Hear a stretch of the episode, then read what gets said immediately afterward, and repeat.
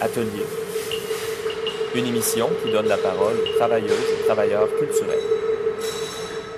Lundi 15 juillet, bienvenue au magazine Atelier, la source intarissable d'informations en art actuel à Montréal. Ici Charlotte Mercier, votre animatrice en direct des studios de CIBL à Montréal, en territoire non cédé Jojage Ganyungehaga.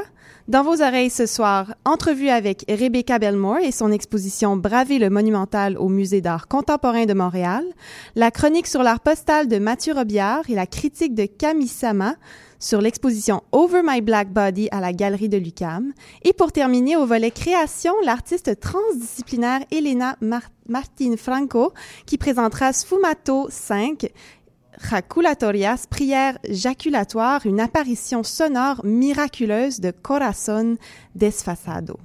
Pour cette 51e émission d'atelier, Nicolas Lavoie, qui est dans son projet nommé Paraphonique. C'est lui qui va revêtir le chapeau du commissaire sonore ce soir. Nicolas est un réalisateur de musique électronique basé à Gatineau et au Saguenay. Il compose des portraits et des paysages sonores à l'aide d'un synthétiseur modulaire, d'équipements analogiques et de sons trouvés sur des vieilles cassettes. Il donne, on peut l'entendre à Ottawa, Montréal et même à Tadoussac. Donc, Nicolas vient tout juste de lancer son dernier album Propos et Confidences avec la maison de disques Jeunesse Cosmique. Si vous n'avez pas eu l'occasion, on a fait une entrevue avec euh, le fondateur de l'étiquette, Shitakon Bakam, la semaine dernière, pas plus tard que la semaine dernière. Donc, nous, ouvrons le bal musical avec Mantra aléatoire, une capture audio de l'une des séances d'improvisation de Nicolas. Il dit souvent laisser son enregistreuse allumée lorsqu'il prépare du matériel pour le direct. Ici, nous avons droit à une envolée typique de lui son synthétiseur. Il superpose des oscillateurs dans le mix qui se bousculent progressivement avec des modulations. Le reste est le fruit de son improvisation selon la direction que prend le mouvement des sons, toujours en se fiant sur l'inspiration du moment. On écoute et on enchaîne ensuite avec notre entrevue avec Rebecca Belmore.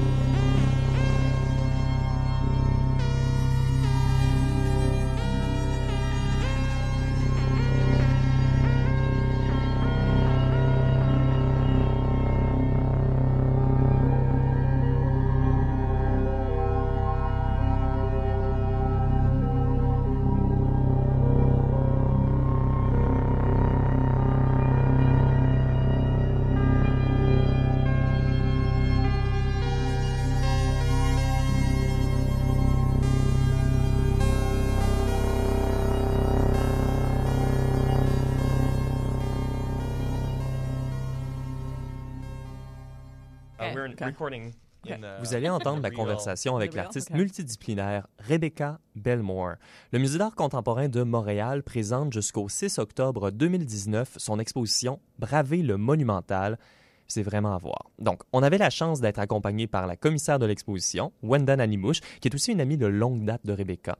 On a justement commencé l'entrevue en parlant de cette relation très particulière parce que c'est vraiment pas à tous les jours qu'on a la chance de travailler avec une personne qui est d'abord notre amie.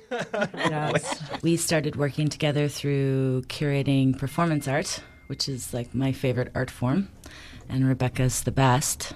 Besides James Luna. Yeah.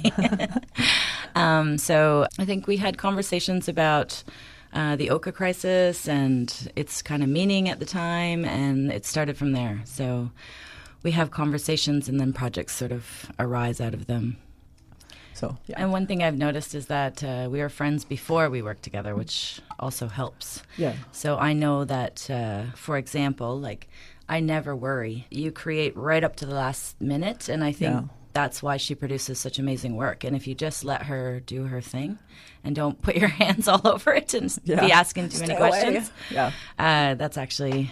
Yeah, uh, I think I think I best. really appreciate that Wanda does trust me, and I think that really um, uh, makes it much easier for me to to make work, I think. I don't have that relationship with everybody. Faire confiance et laisser l'artiste travailler jusqu'à la dernière minute, avoir des projets qui découlent de conversations passionnantes, c'est les conditions de travail qui ont aidé Rebecca Belmore à faire son travail artistique, mais aussi qui ont aidé Wendell Bush comme commissaire parce qu'elle a toutes les œuvres en tête, certaines qu'elle a même vu Rebecca créer. Donc, depuis une conversation qu'elles ont eue sur la crise d'Oka et sa signification à l'époque, elles travaillent encore beaucoup ensemble. Par exemple, dans l'exposition au MAC, Rebecca a juste monté une œuvre euh, personnellement, mais elle est très contente du résultat global. In terms of developing the show, I had the works in my in my mind already. You know, it's like it just Yeah. kind of put, puts together in my head because I've seen them all. And some some of them I've seen you create too physically from the beginning. So it helps you kind of understand it better and what relates to what. And I think, uh, for example, here in Montreal, um, I only um, installed one piece.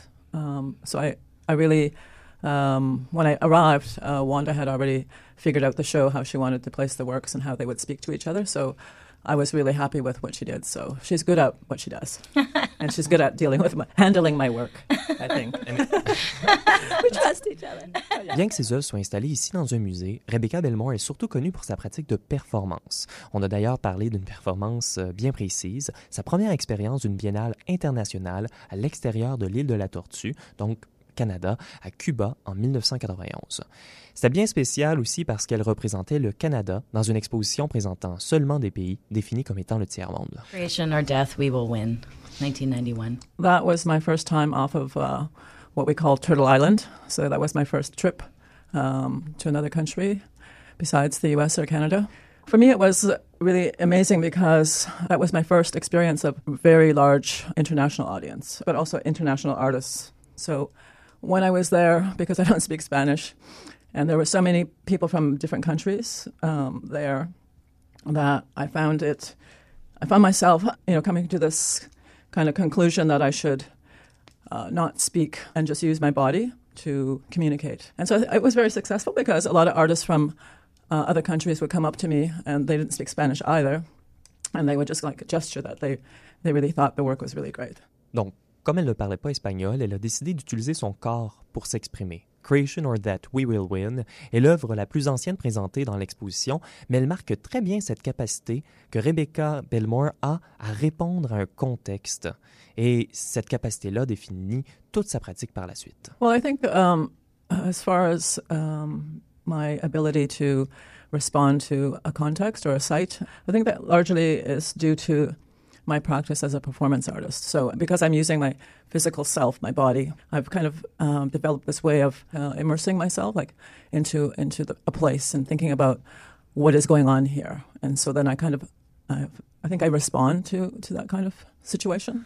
La pratique de Rebecca Belmore est parfois présentée comme ayant pour sujet des enjeux propres aux peuples autochtones, ce qui est pas tout à fait approprié parce que les sujets de ses œuvres, la colonisation, la contamination de l'eau, le patriarcat, ont vraiment des résonances globales.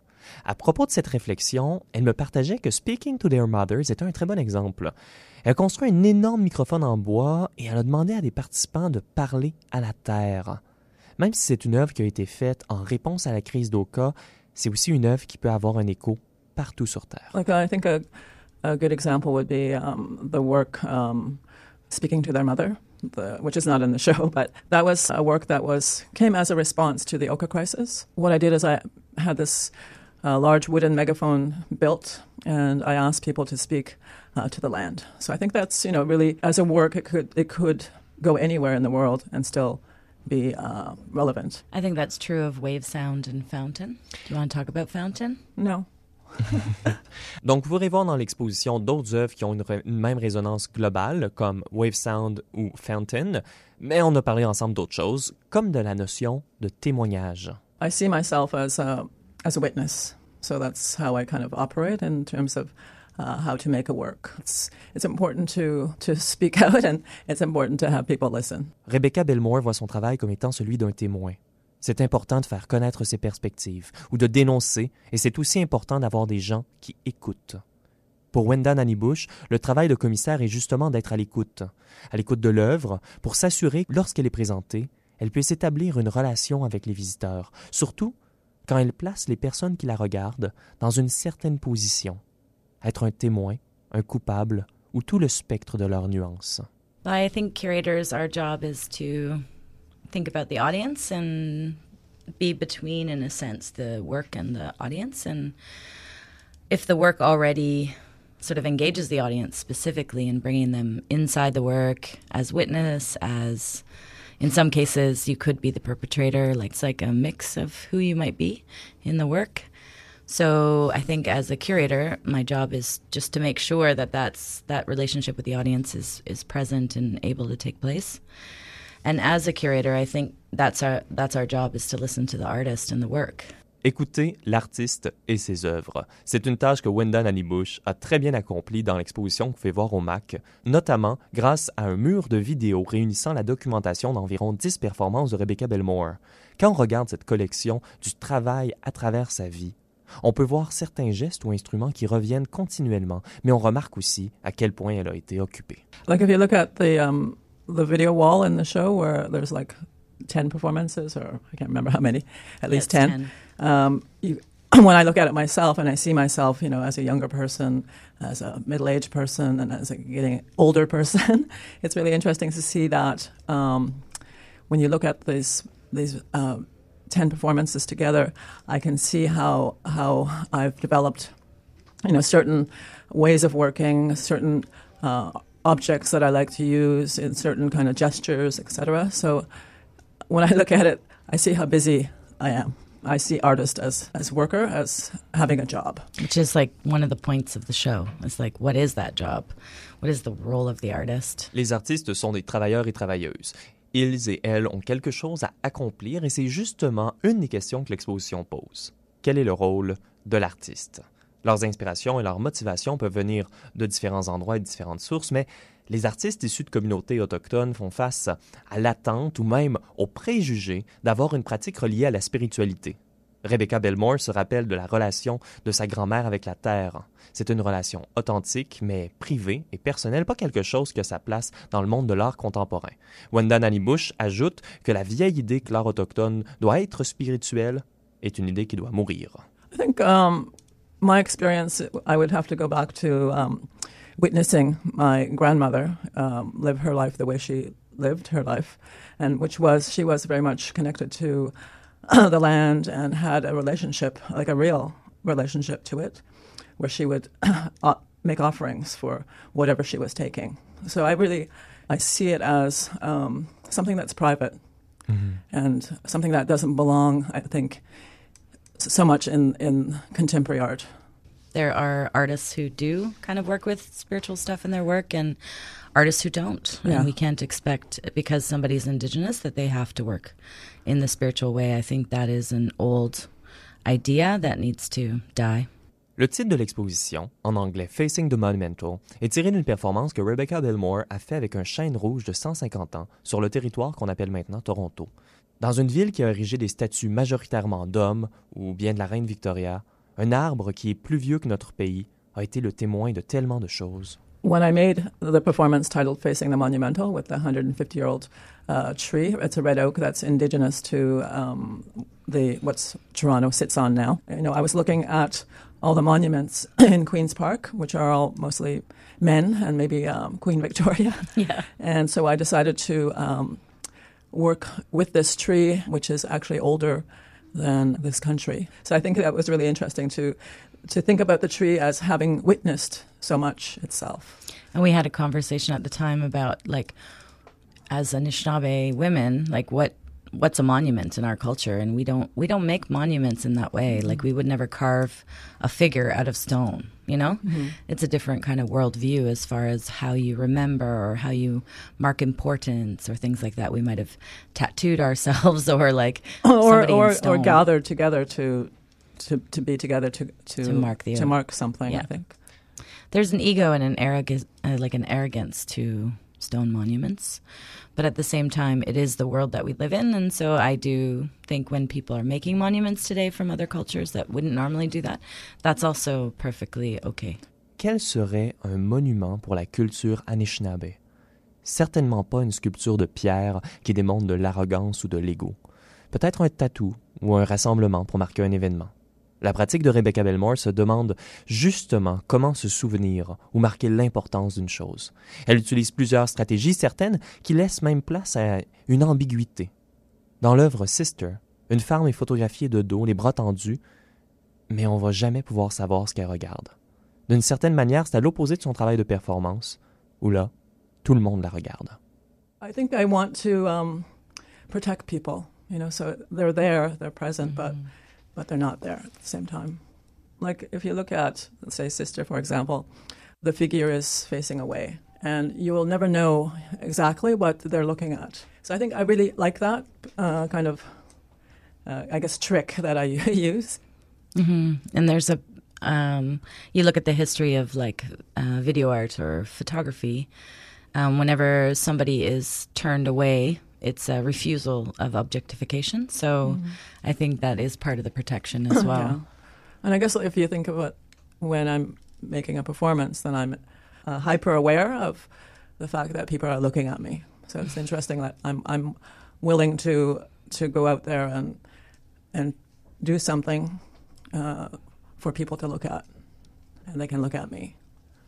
Mm-hmm. So it's kind of opposite of the other works. Le regard détourné de ses œuvres, une forme de protection, un refus d'objectification. Mais le musée, It's an History of Whiteness, c'est une histoire de blanc, alors pourquoi est-elle là? Parce que c'est une artiste et c'est son lieu de travail. Rebecca Belmore aborde les sujets qui l'intéressent sans prendre pour acquis un public en particulier, et particulièrement sans présupposer que ce public est blanc. Wenda Nanny Bush se voit toujours en dialogue avec un public issu de communautés autochtones, mais nous rappelle que les œuvres ont des implications universel pour tous. You know, as as the artist, um, I'm just interested in in speaking about whatever it is that I want to speak about, and I don't really consider uh, whiteness. Uh, I know it's there. I mean, we're we're in the museum. It's most, you know, that's a history of whiteness. So, and people have asked me, well, why are you there? and that's I'm there because I'm an artist, and this is my place of work. So uh, maybe someday we won't have to think about this idea of perspective or yeah and i think as a i mean my interest as a curator i'm interested in work that um, where the audience isn't assumed to be a white audience and so i think that's very true with your work is that um, i feel like i'm always speaking to indigenous people and so are you and um, but the work itself is has universal implications for any human being. Vous écoutiez l'entrevue de Benjamin J. Allard avec l'artiste Rebecca Belmore et la commissaire Wanda Nani-Bush. L'exposition Braver le monumental est présentée au Musée d'art contemporain de Montréal jusqu'au 6 octobre. Et euh, pour l'avoir vue cette semaine, ça vaut vraiment le détour. Euh, très euh, absorbant comme exposition. Le Musée d'art contemporain organise d'ailleurs un symposium dans le cadre de cette exposition les vendredis 4 et samedi 5 octobre. donc on a encore le temps, mais ça va être pour cet automne autour d'enjeux préoccupant les femmes autochtones. Euh, le, le, symposium va réunir des leaders parmi elles pour des lectures performatives et des réflexions théoriques. Pour l'instant, nous n'avons que le titre en anglais, Indigenous Women, Embodiment and Sovereignty, mais il sera aussi présenté en français et l'artiste sera présente. On continue en musique avec l'œuvre Space d'Annie Socoria, une personnalité de la scène musicale électronique de nos voisins à Ottawa, qui est aussi très active dans la création de visuels interactifs. Space, c'est une sorte de jam sonore ambiant où le son, les sons s'enchaînent dans un mix continu sans qu'on suive précisément un fil conducteur. Euh, c'est pas nécessairement prévisible non plus. Selon notre commissaire Nicolas Lavoie, Annie a un sens aiguisé pour l'aspect technologique de son travail et donc elle œuvre avec des médiums et des logiciels obsolètes souvent. Euh, donc on se retrouve après ce court interlude pour Space.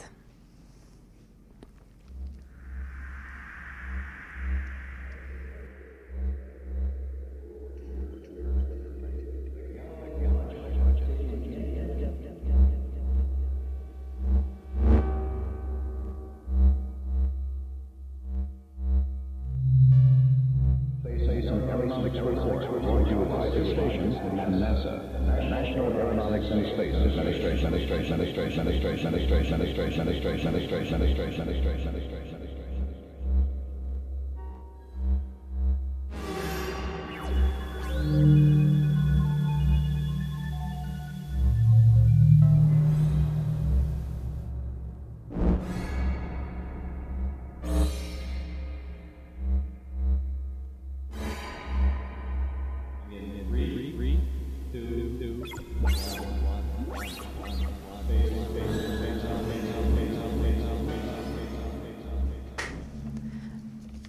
Ce soir, Camissa, tu nous parles de l'exposition Over My Black Body qui a été présentée à la galerie de l'UCAM du 17 mai au 22 juin dernier. Oui, tout à fait. Euh, bonsoir Camissa. Bonsoir. Ça me fait plaisir d'être ici. C'est un retour à la radio pour moi, puis je suis super contente. Donc, euh, euh, ce soir, je vous parle de cette exposition Over My Black Body des commissaires Eunice Bellidor et Anaïs Castro. bien que l'exposition soit terminée, ben déjà, personnellement, c'est une exposition qui m'a rentré dedans. J'ai trouvé ça excellent. Je vous le dis tout de suite. Hein. Je vous ferai pas attendre jusqu'à la fin. Euh, puis malgré que ce soit terminé, je pense que c'est vraiment important d'en parler parce que, euh, ben déjà, cette expo-là à la Galerie UQAM, c'est une première. Puis je pense que je pense qu'il y a une, grande importance euh, à, cette exposition-là. Puis je voulais vraiment en parler, quoi que ce soit fini. Donc, je me lance. Alors, c'est une exposition qui était présentée dans le cadre des festivités du 50e anniversaire de l'Université du Québec à Montréal. Et euh, la Galerie UQAM a donc bouclé sa saison avec cette expo. Euh, qui est incroyable, qui est fascinante, qui était, qui était, qui était perturbante, euh, je dirais. donc, c'est une exposition de groupe qui abordait la codification et le contrôle des corps noirs ah, puis les artistes qui euh, faisaient partie de l'exposition sont des artistes locaux, des artistes américains et des artistes britanniques. Euh, il y avait Nakaya Brown, Marie-Lou Craft, Stanley Février, Erika de Freitas, Amarté Golding, Manuel Mathieu et Chloé Savoie-Bernard. Peux-tu nous en dire plus sur la genèse du projet? Je crois que c'est les, ça, vient des commissaires d'ailleurs. Il y avait une conversation entre eux euh, à ce sujet. Oui, exactement. Euh, du coup, euh, c'est un projet collaboratif qui est né d'une discussion en fait. lorsque j'ai fait une des, deux visites commentées là, de l'expo, Eunice racontait qu'au cours d'une conversation avec Anaïs, il y avait il y avait comme une discussion sur bon, la codification des corps en général puis après ça, ben, ça s'est euh, ça s'est transposé, transporté vers la codification des corps noirs. Puis petit à petit, ben, elles se sont rendues compte qu'il y avait comme une euh, il y avait une possibilité puis une nécessité même de, de faire une exposition à ce sujet-là. Surtout qu'à la galerie de l'UCAM, c'est la première fois qu'on euh, discute de ces sujets-là, de, Tout à fait. cette thématique-là, avoir une exposition oui, puis je dirais même que en fait c'est la première fois qu'il y a une exposition qui, qui, qui est spécifique euh, aux, aux, problématiques sociopolitiques là, des, des communautés noires. Donc euh, c'est euh, c'est un, moment très très important là, pour nos communautés cette exposition là. Je l'ai vue quatre fois, je capotais bien raide. oui, non, j'imagine. Puis comment ça se euh, relie à notre histoire québécoise? Parce que là, on a des artistes euh, américains, euh, des mhm. artistes québécois, canadiens. Donc, on sait que la communauté noire fait partie du Québec depuis les débuts, là, depuis la colonisation. Tout à fait. comment ça s'est transposé dans l'exposition pour expliquer cette présence, cette, cet enjeu-là? Ben c'est sûr que il euh, n'y a, pas d'œuvre qui porte euh, directement là, sur euh, l'historique, l'histoire des, des communautés noires canadiennes, mais ben je pense que juste juste que les artistes montréalais ou torontois par exemple soient dans l'exposition, mais ça, ça vient témoigner comme d'une certaine problématique là, tu sais quand on on, parle de, de nos, nos contextes sociopolitiques, ben nécessairement, on vient on vient commenter un peu euh, le point où on se trouve dans l'histoire, puis c'est quoi notre expérience par rapport à ça. Fait je pense que d'avoir le point de vue de plusieurs personnes noires qui sont dans des contextes géographiques puis sociaux différents, ben ça vient apporter comme toute une richesse aux propos. Puis euh, c'est des discours et des propos qui se répondaient. Puis je pense que c'est ça qui avait de faire aussi, tu sais, dans l'exposition. Je suis allée avec plusieurs amis à différents moments, puis on, on se reconnaissait, quoi il y avait toujours des moments où on était comme ah je, je comprends ça là. Je, je vis ça moi aussi. Je tu sais il y avait il y avait un truc où on se reconnaissait beaucoup puis c'était c'était très validant puis il y avait quelque chose d'apaisant. Oui. Euh, je pense que tu voulais euh, voir, on pourrait explorer ensemble euh, quel, chaque artiste, oui. s'il y avait une œuvre qui t'avait marqué euh, dans, leur, dans leur pratique. Je pense qu'aussi, il y en avait, comme tu disais, qui, qui dialoguaient, donc il y avait des parallèles aussi entre les artistes qu'on pourrait explorer ensemble. Oui, tout à fait. Ben, du coup, pour celles et ceux qui ne savent pas là, comment c'est fait la galerie UQAM, ben, c'est un gros cube blanc, bon, comme la plupart des, des, des, galeries d'art. Mais bon, à, l'entrée du cube, il y a des escaliers. Donc, je vais, je vais peut-être vous faire un petit topo de, mon expérience, en fait, pour vous, expliquer, puis je vous présenterai les artistes là, au fil de la, petite visite radiophonique. Donc, une fois qu'on descend les escaliers, en fait, de la galerie, tout d'abord, il y a des œuvres picturales. Puis euh, ensuite, on tombe sur des œuvres sculpturales. Donc, euh, les œuvres picturales étaient de, de Manuel Mathieu puis de Nakaya Brown. Euh, et c'est des œuvres qui, qui, qui, sont, qui sont très, très différentes, mais qui, qui étaient vraiment comme bien agencées ensemble. Du coup, euh, Mathieu, lui, euh, Manuel Mathieu a vraiment une, une, Il fait un travail de, de peinture abstraite, en fait. Ben, enfin, c'était... Ouais, oui, oui, je dirais que c'est abstrait, quoi que ce soit inspiré, en fait, de, de photographie, donc de, de représentation comme figurative. Euh, alors que euh, Nakeya, qui, qui, était juste à côté, là, elle a fait vraiment comme un travail de, de photographie, puis elle s'inspire beaucoup des, des, photographies de mode. Donc, il y avait quelque chose de... Il y avait comme un, décalage entre les deux, puis étrangement, comme ça fonctionnait vraiment bien. Puis là, après ça, ben, il y avait des, les, les œuvres de Stanley qui étaient euh, juste à côté, qui sont des œuvres sculpturales, mais qui faisaient un peu ronde bosse, là, tu sais, qui étaient, euh, qui étaient en relief.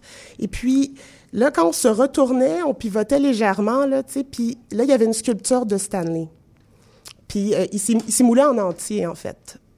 Et puis, euh, il est à genoux, les mains derrière la tête. Donc, c'est sûr que pour une personne noire, ça peut être comme vraiment troublant parce que automatiquement, ben, c'est sûr qu'on ça, évoque euh, une intervention policière qui, est devenue musclée si tu te retrouves à, dans cette position-là est vraiment typique de les mains sur la tête, etc. Donc, c'était très troublant comme, sculpture parce que, bon, le, visage de Stanley était très c'était très paisible. En fait, là aussi, il y avait comme un décalage. Euh, dans le fond, il y avait aussi d'autres œuvres sculpturales de Stanley là, qui, qui, faisaient, euh, qui, qui faisaient écho là, à, à l'œuvre qui était en, plein centre. Et puis, il y, avait d'autres œuvres de Manuel Mathieu qui étaient dans le fond à côté. Euh, il y avait aussi euh, l'œuvre de Erika de Freitas que j'ai vraiment, vraiment aimé. Euh, je vais juste reprendre mes notes. Euh, je vais vous lire un petit extrait, là, dans le fond, du, du, euh, du catalogue d'exposition qui dit euh, Les figures sont tirées d'images de corps couverts, photographiées sur les lieux de crimes trouvés dans les journaux et en ligne. Ce qui est intéressant avec euh, Erika, c'est qu'elle travaille sur la documentation, le geste et le processus lié à la perte et au deuil. Et puis, euh, elle a fait une, une série d'œuvres pho photographiques euh, qui étaient mixées avec des, euh, des photos d'elle euh, écrasant son visage sur un morceau de plexiglas. Et puis, en dessous des photos, mais il, y avait, il y avait des syllabes. Et euh, les syllabes regroupées ensemble formaient la phrase « How it feels to be colored, to, be colored me euh, ». C'était vraiment puissant dans l'espace. de Sous chaque photo, il y avait une syllabe. Puis là, on passait de photo en photo, puis on pouvait lire le, le message, la phrase en entier. Et puis, euh, je vais vous dire que personnellement, ma pièce préférée, c'était vraiment celle de Amarte Golding, qui est euh, une œuvre vidéo qui est diffusée comme sur deux grands écrans dans le, dans, le fond opposé de la galerie. Euh, ça traite en fait euh, de la, condition des personnes noires dans les communautés LGBT+. Euh, c'est un, un, vidéo qui est magnifique puis qui est vraiment touchant où euh, on voit on, voit le, le, cheminement en fait du personnage principal qui euh, au début du vidéo là, euh, marche dans une allée. Et puis euh, on sent qu'il se prépare à aller faire une, performance on sait pas trop quoi. Puis on voit de, de, chaque côté de l'allée il y a des espèces de je pourrais dire des garde-robes en quelque sorte là. Il y a des gens ou peut-être plus comme une euh, comment je pourrais dire, euh, peut-être un vestiaire de sport. Enfin, il y a des gens qui sont là avec des codes de maille. Puis bref, c'est euh, quelqu'un qui fait du ballet. Et puis, dans le fond, il, il fait des, des, postures de ballet typiques, là, mais avec la cote de maille sur lui, puis c'est vraiment épuisant et tout. Puis il y a tout un crowd de gens qui sont qui l'entourent et puis qui, qui observent la performance. Fait qu'il y a beaucoup de, de, références au poids que peut avoir l'intersectionnalité, par exemple, de, de, de, la situation de certaines personnes, entre autres les, les personnes noires, qui sont en plus issues des communautés LGBT+. Bref. Mm -hmm. Voilà. Tout ça revient, dans le fond, au thème de la codification euh, du corps noir, qui était le, thème principal de, l'exposition. Oui, tout à fait. Euh, du coup, mais il y a toute une histoire hein, de comment le corps noir a été traité euh, dans l'histoire. Puis j'ai j'ai un autre petit extrait là, du du dépliant de l'exposition à vous lire parce, que, pour en, en, conclusion. Oui, c'est ça. Donc voici. le corps noir est en effet le terrain d'une longue bataille. À travers l'histoire, il a lutté pour sa libération des structures de pouvoir colonialistes qui l'ont sacrifié comme marchandise. Il est la soie et le sang qui a construit l'Amérique et ses premières industries transnationales, canne à sucre, coton, tabac, etc. Encore aujourd'hui, il est contrôlé par les médias qui gouvernent son image et son message, éclaircissant sa peau lorsqu'il est louangé et la noircissant pour souligner ses fautes, alors que son homologue, le coderme, profite des codes populaires qui le représentent comme rationnel, sensible et cérébral. Voilà. Merci, Kamisama. Vraiment, c'était, c'était un compte-rendu. C'est comme si on y était, vraiment. Merci d'avoir été à l'émission avec nous. Donc, l'exposition Over My Black Body, je rappelle, qui était à la galerie de Lucam, qui n'est, plus euh, euh, à, la galerie, malheureusement, mais c'est toujours important de documenter euh, les expositions qui, qui, se trouvent, qui tournent à Montréal. Donc, nous avons hâte de voir ce que cet endroit, ce que l'endroit va nous réserver pour la suite. Au plaisir. Donc, au retour de la pause, Mathieu Robillard nous enchante avec l'art postal de Julie Poirier et une apparition sonore de Corazon Desfasado.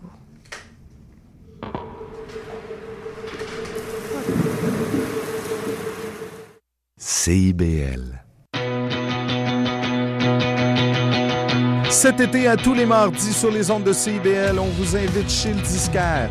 Une heure de découverte et de partage avec des invités mélomanes, curieux et curieuses qui ont envie de vous faire découvrir des nouveautés et des coups de cœur du moment ou d'avant, des chroniques puis bien de la musique. Préparez vos carnets de notes le mardi à 18h, c'est chez le disquaire que ça se passe.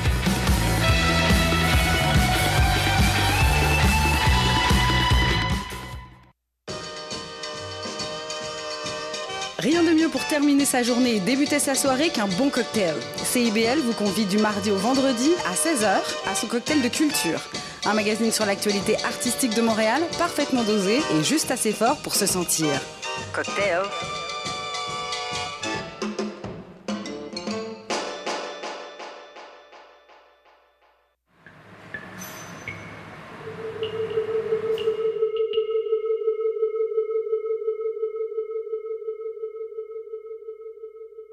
au studio de CIBL. Vous êtes à l'écoute d'Atelier, le magazine dévoué à l'art actuel montréalais.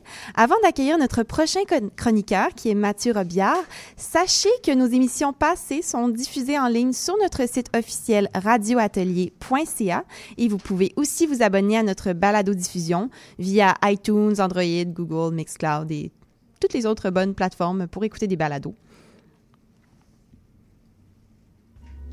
La voix des poètes en exil, toujours en exil, du jour et de l'heure, et les couleurs de leurs chants fragiles.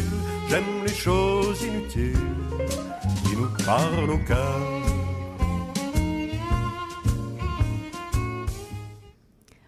Bonsoir Mathieu. Eh, bonjour Charlotte. As-tu changé ton intro? Elle me semble différente cette semaine. Oui, oui, en effet. Euh, aujourd'hui, j'ai voulu faire euh, jouer un extrait musical, Les choses inutiles de Sylvain Lelièvre, qui euh, ressemble beaucoup à la personne dont je vais faire le portrait aujourd'hui et qui aime les choses, hein, qui adore ce qui lui parle au cœur. il y a deux semaines, vous vous rappelez, je vous disais que j'ai joué le jeu de l'art postal en envoyant quatre cartes postales à quatre artistes. Et bien, bien, j'ai eu une réponse, Charlotte. Euh, et oui, euh, Julie Poirier, originaire de Montréal et exilée à Jonquière, est une artiste autodidacte qui a une pratique en art postal depuis plus de 30 ans et elle a répondu à mon invitation afin de me parler d'elle et de son intérêt pour l'art euh, postal. Laissez-moi, s'il vous plaît, vous faire le portrait d'une artiste jovialiste au grand cœur, Julie Poirier. Eh bien, je te laisse le micro avec enthousiasme, Mathieu. Ah, merci, Charlotte. Euh, oui, euh, la joie de vivre, euh, c'est ce qui m'est venu en tête quand j'ai porté mon regard sur Julie. dès les premières minutes à placoter, elle m'a séduite. Julie, c'est un être jovial et spontané qui commence l'entretien en me parlant de sa journée à la rivière et d'un caillou qu'elle a pris sur la plage durant sa baignade. Elle me rappelle l'importance du jeu dans la vie et du plaisir qu'il apporte. Le plaisir dans sa pratique, il est flagrant et il prend toute la place. Et puis, euh, lorsque je la questionne sur sa définition de l'art postal, elle me répond que pour elle, l'art postal, c'est donner un peu d'elle-même sans attendre en retour. C'est tout bonnement un cadeau qu'elle fait. Et puis, euh, si j'ai autre chose à ajouter, c'est que durant l'entretien euh, téléphonique, Julie, il va de confidence étonnante. Elle me parle de Marcel Pagnol, euh, des auteurs-compositeurs Sylvain Lelièvre qu'on vient d'entendre et de Risset Barrier qu'on entendra plus tard, et aussi de l'artiste saguenéen Steven Reynald. ce sont tous des personnes qui ont contribué à cristalliser sa personnalité si créative et qui m'apparaît comme un, un bouillonnement artistique sans fin. Euh, elle me raconte aussi sa participation dans la Circulaire 132, un fanzine d'art postal sans prétention, auquel elle collabore euh, avec enthousiasme et sans attente. Et comment pourrait-on résumer le début de sa pratique? Oui, écoutez, euh, si je devais choisir un mot pour qualifier les débuts de la pratique euh, de Julie Poirier, on pourrait dire fraternelle. Julie a toujours eu une belle relation avec son frère qu'elle entretient malgré la distance. Hein, on, on, le sait, c'est plus fort que nous. On veut se sentir proche de notre famille. Et Julie commence sans savoir l'aventure du mail art avec son frère qui, à l'époque, habitait Montréal et elle qui résidait à Jonquière. Les premiers envois, c'était des cartes postales où le jeu était la motivation première du duo inséparable. Entre autres, Charlotte, euh, elle évoque euh, un des premiers envois. Il devait s'envoyer du courrier de plus en plus petit. À la fin, les envois étaient à peine plus grands qu'une carte d'affaires, voire plus petits. Et nous avons justement un extrait sur ces jeux toujours qui sont toujours de plus en plus originaux pour s'amuser puis surprendre son frère. On écoute un extrait. Alors lui avait fait sécher euh, un cantaloupe il l'avait aplati et puis avait écrit à l'endos avec euh, un crayon de feutre. Alors, euh, c'était assez particulier parce que, bon, imagine quand même ses zébrilles puis tout ça. Et puis, je l'avais reçu dans une enveloppe scellée du bureau de poste et puis avec les excuses du bureau de poste parce qu'il y avait le petit coin qui était cassé. Mais imagine comment ça pouvait être cassant du cantaloupe séché, là. Ah. Aujourd'hui, le jeu postal continue d'entretenir le lien avec son frère et son aventure dans le réseau éternel. Euh, ça semble pas pouvoir s'épuiser avec les exercices créatifs qui continuent. Donc, c'est plus de 30 ans d'échanges en plus, c'est de ça qu'on parle. Oui, oui, Charlotte. Écoute, 30 ans d'échanges, effectivement. Pendant plusieurs années, son frère lui rappelle qu'ils font de l'art postal. Mais très humble, Julie se refuse à admettre ce fait-là. Euh, une rencontre avec l'artiste Steven Reynald lui fait découvrir que son, frère, avait fort raison. Euh, Steven avait un projet où il écrivait des lettres à une personne qui n'existait pas au nom d'Océane, à une adresse aussi fictive que le personnage l'était. Mais par contre, il n'oubliait pas d'écrire la véritable adresse de retour. Bien entendu, à Charlotte, les lettres, euh, ces fausses correspondances revenaient avec le cachet de la poste et la mention inconnue à cette adresse. Océane, sans même le savoir, et sans même avoir existé, avait fait le tour du monde et fut l'objet d'une exposition. Nous allons écouter un court extrait où Julie parle de ses nombreux projets, des, des nombreux projets de Steven, pardon, qui deviendra son inspiration pour l'art postal. Steven aussi faisait beaucoup, beaucoup de, de projets. Euh, alors, des projets internationaux. Alors, des appels, euh, il, il appelait à, à envoyer des écrits et puis euh, alors on lui envoyait des cartes, on lui envoyait des choses. Et puis bon quand il y en avait plusieurs du monde entier parce que il était connu comme euh, comme euh, mais, mais l'artiste eh bien après souvent il faisait une exposition. Ou il faisait un tableau tout simplement. Il faisait un tableau avec ça puis il collait il mettait dans une autre forme d'expression. C'est vraiment une inspiration pour l'art postal oui, euh, et euh, ça, c'est un projet qui l'a touché et puis qui l'a convaincu de poursuivre sa pratique en art postal. Euh, je vais vous en parler aussi d'un autre projet de Steven Reynald. Hein? en art postal, il y a souvent pas de retour et on poste un projet, mais il ne revient pas. Il pourrait même se perdre dans la machine postale. Mais qu'en est-il quand la poste, c'est la mère? Julie nous raconte l'anecdote. Steven m'avait parlé, il avait envoyé des bouteilles à la mer. Et puis, euh, je pense qu'à ce moment-là, il était sur le bord du fleuve. Alors euh, je sais pas où exactement, et puis envoyé un message avec une bouteille à la mer, mais une vraie bouteille là, en verre. Dans ce temps-là, on envoyait encore des bouteilles en verre. Et puis, euh, alors il avait envoyé ça, puis à un moment donné, lui, il restait à Jonquière. Et puis, euh, à un moment donné, il y a quelqu'un qui frappe à sa porte, une petite famille. Les autres étaient en vacances en Gaspésie ou sur le bord du fleuve. Il avait vu, il avait ramassé cette bouteille-là, il avait ouvert le message. Euh, puis il y avait le message, il y avait l'adresse, tout ça. Et puis ils étaient, ils avaient choisi leur destination en vacances pour venir euh, rencontrer la personne, euh, l'artiste qui avait envoyé ce message-là, parce qu'il y avait aussi un dessin, tout ça dedans. Et puis, euh, Steven était vraiment, vraiment charmé de les rencontrer, tout ça. Puis, il avait la bouteille dans les mains, et puis il était ému, et puis la famille aussi. L'aspect relationnel, la rencontre, on voit que c'est vraiment important pour Julie, Mathieu. Oui, oui, Charlotte, c'est vrai. Et c'est ce qui compte aussi, euh, c'est de mettre un peu de soi dans notre art. Euh, cela, ça l'interpelle vraiment. Euh, dans son travail artistique, elle réfère souvent sa vie, à un élément qu'elle a vécu ou qu'elle aimerait vivre. Si dans une série de thèmes qu'elle produit, nous sommes sous l'impression qu'elle semble prendre, reprendre le même dessin, ce n'est jamais le même car ils sont dessinés hein, et non pas imprimés.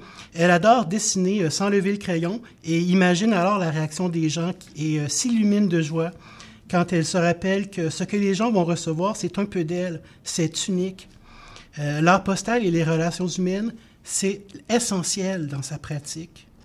Dans le prochain extrait que nous allons entendre, elle nous parle de ce qui la touche particulièrement.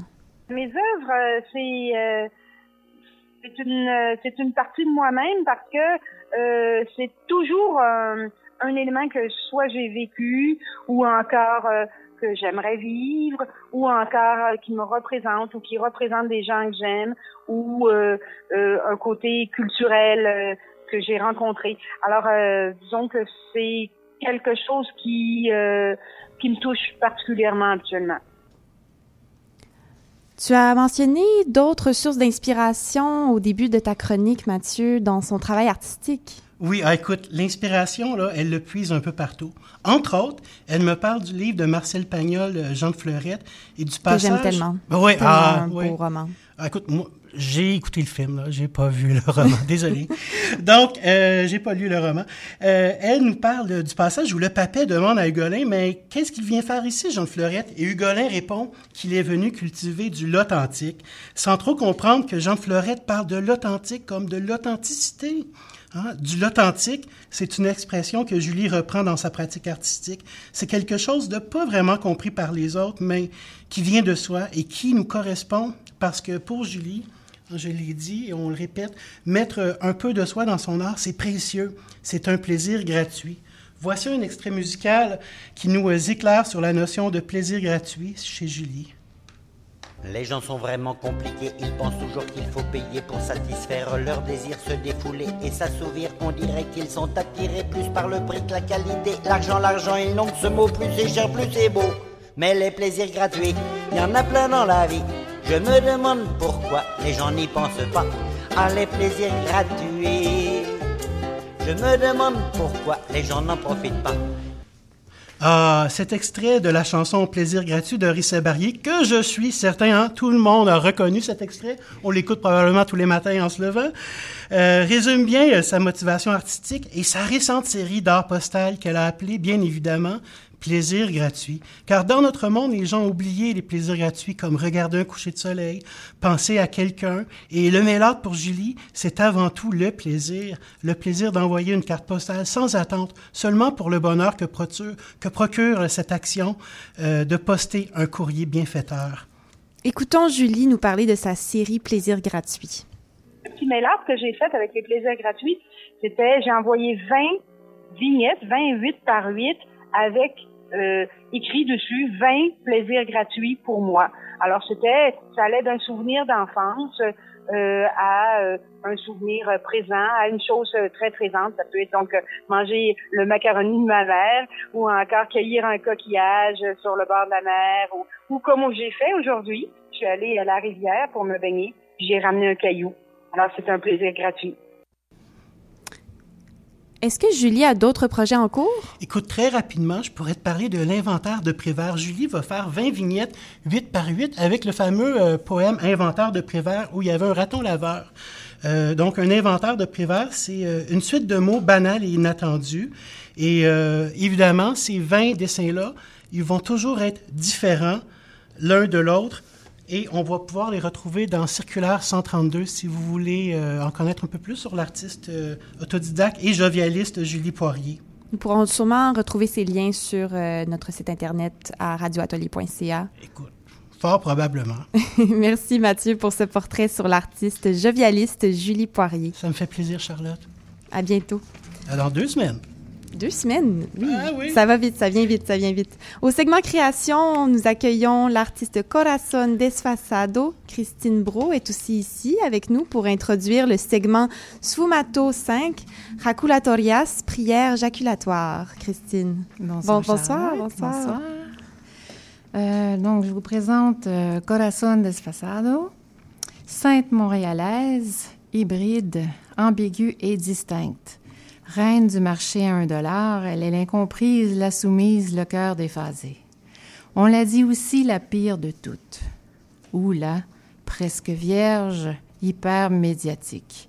Voyeuse des achats consolants, elle est la berceuse des discours confus, des incohérences célestines, l'étoile de plusieurs malentendus interculturels, son déphasage identitaire est miraculeux. Depuis 2005, avec ses dévots, elle partage les privilèges de ses apparitions bénéfiques. À toi, Corazon.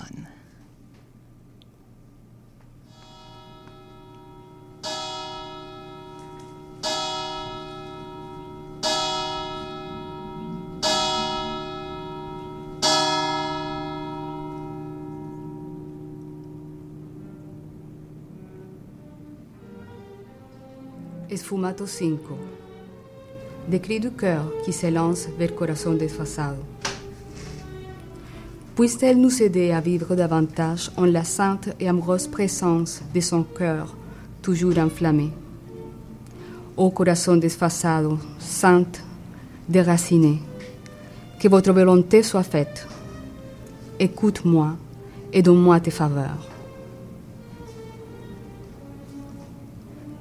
Oh corazón desfasado, oh corazón desarraigado, desfasage de l'esprit et de la chair.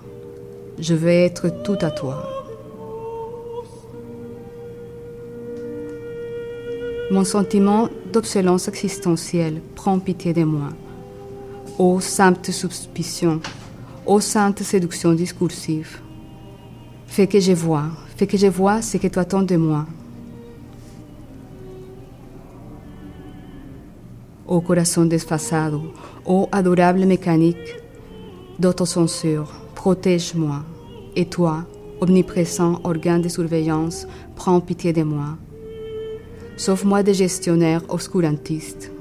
Toi, juge indulgent de mon corps impatient. Sauve-moi de tout désavou. Sauve-moi des trahisons dites artistiques.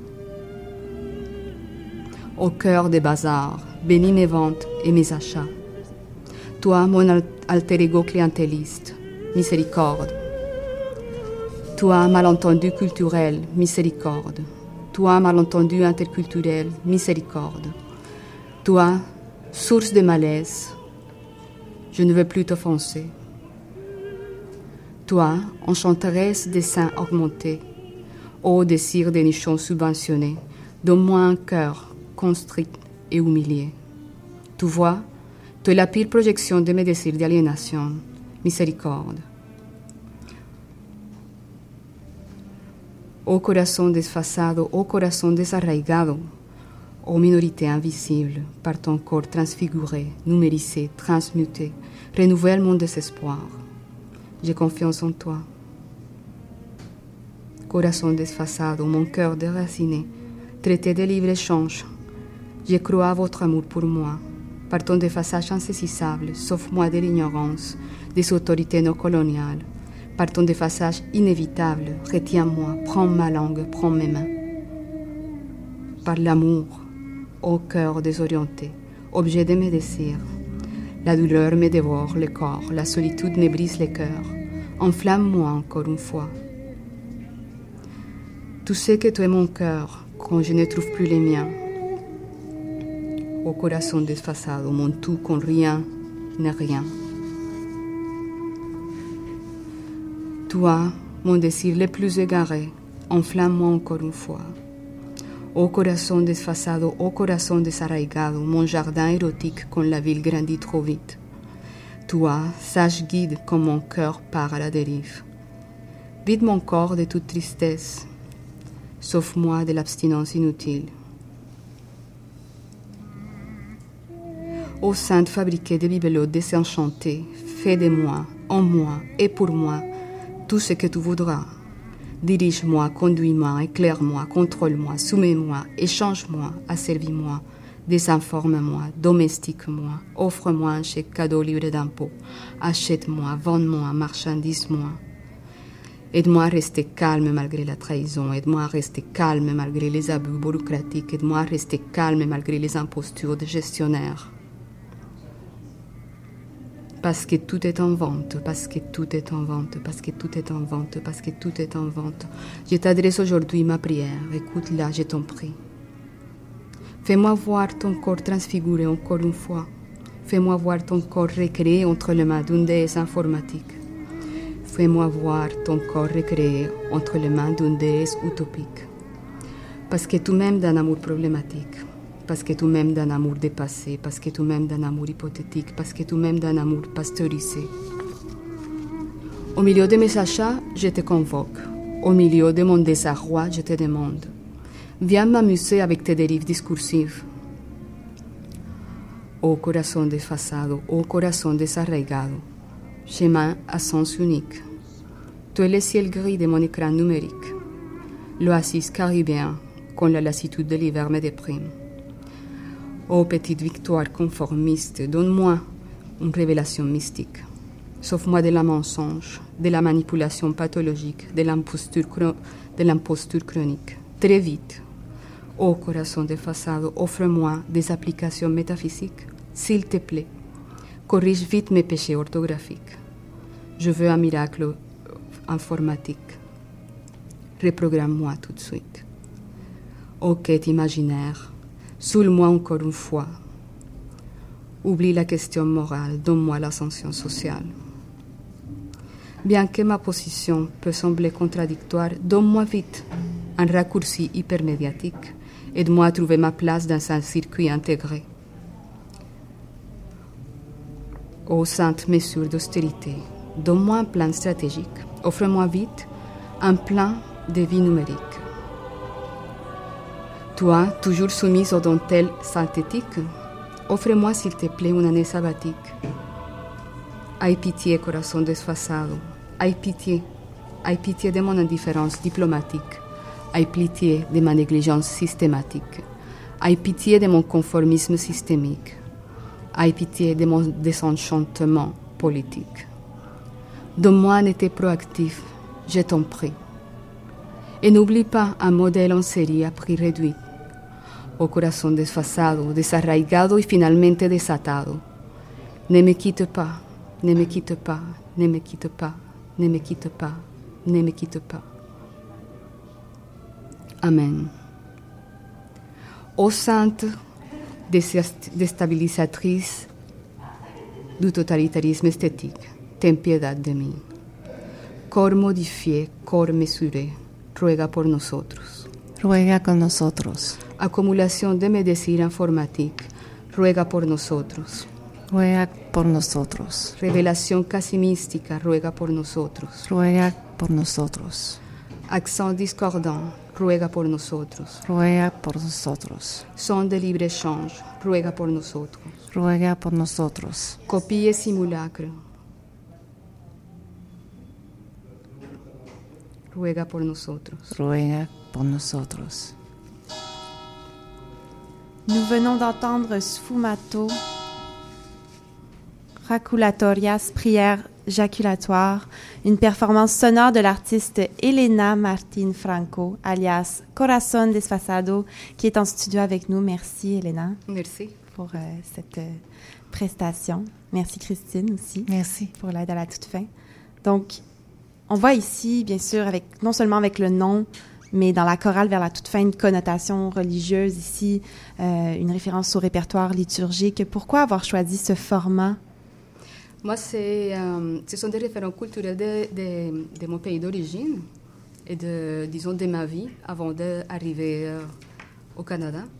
Alors, dans mon travail, j'ai fait ce type de combinaison, disons, de repères culturels.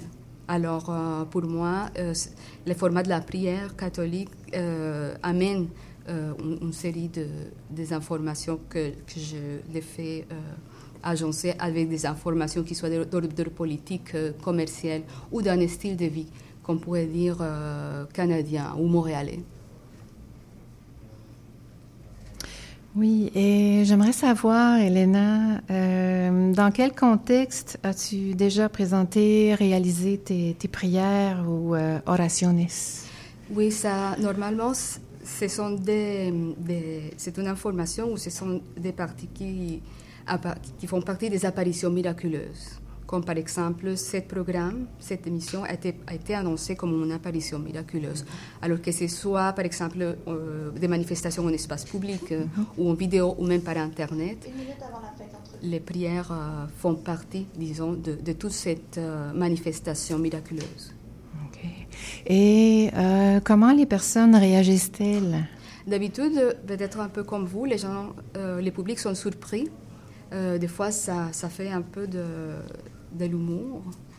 Et ça crée aussi beaucoup de questionnements. C'est surtout, euh, euh, ça soulève des questions. Et, ouais. Il y a un genre de dissonance de pourquoi ce type de, on met ces, éléments ensemble.